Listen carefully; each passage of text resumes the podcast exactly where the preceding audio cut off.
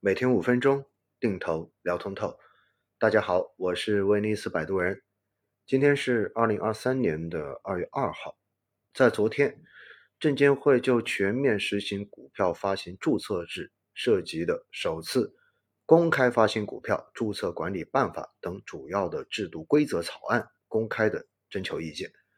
这标志着经过四年的试点之后呢，全面实行股票发行注册制改革正式的开始了。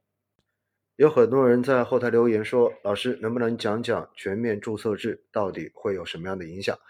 实际上，这个话题在二零二零年当时的各场直播中间，我已经反复的跟大家提及过了。那么在这里呢，再跟大家稍微的梳理一下。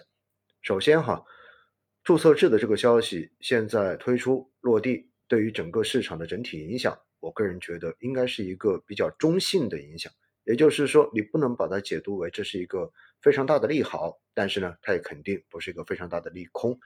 所以呢，大家没必要说因为这个注册制要落地了，所以市场是不是就会变得很好，或者说市场是不是就会因为它而变得很差？我们在一开始呢，先把这个观点给理清一下。那注册制。它和之前 A 股主板所实行的这个核准制还是有比较大区别的。通俗点来理解呢，核准制是需要经过发审委的审核，认为你符合上市的条件才允许你上市，所以相对上市的难度就会比较的大一点。而注册制环境之下呢，证券的发行审核机构只对注册文件进行形式审查，而不进行实质性的判断。通俗点讲，也就是你要提交的文件全部都提交了，我检查没有错漏就已经 OK 了。但是你文件所体现出来的实质性内容，这家公司是否真正的具备投资价值，是否真的是一家好公司，这一点监管机构不再去进行实质性的审查了。所以呢，注册制实行之后，A 股上市的这个门槛应该说是被降低了。所以，未来 A 股上市公司的这个数量估计会有非常明显的增长。我们知道呢，在创业板和科创板其实一直都已经在试行注册制了，而这一次主板也开始会纳入到注册制实行的这个范围之内。实行注册制之后，第一个最明显的影响是什么呢？那就是以后打新出现破发的这个概率会变得更大一些。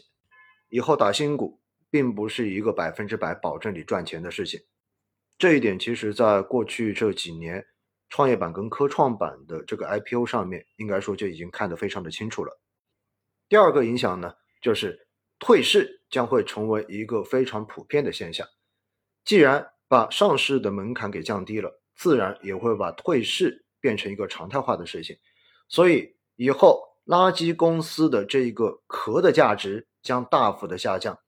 这就带来了另外一个非常重要的影响，意味着以后炒消息、炒垃圾股的这一个风气习惯将会慢慢的在 A 股市场消失。为什么呢？因为壳的价值下降，大家不用借壳上市了，所以垃圾股公司被重组的可能性大幅下降，但是退市的风险大幅的增加。久而久之，自然资金就会慢慢的远离这些垃圾股。远离垃圾股之后的资金，自然会去找那些真正具备长期投资价值的公司股票来进行配置。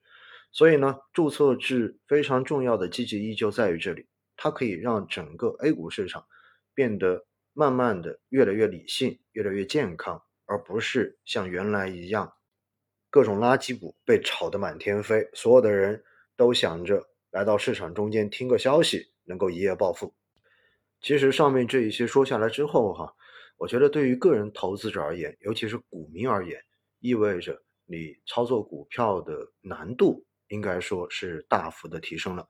首先，新股上市之后前五天是不设涨跌幅限制的，这样子呢，对于很多人来说，这可能变成了一个风险跟收益极高的投资选择。如果你真正买到了好的公司，确实它上市的这个定价。低于市场对它的一个整体认知的话，那么它有可能在前五天会获得非常高的回报。但是任何事情都是两面的，你也有可能会录得非常高的亏损。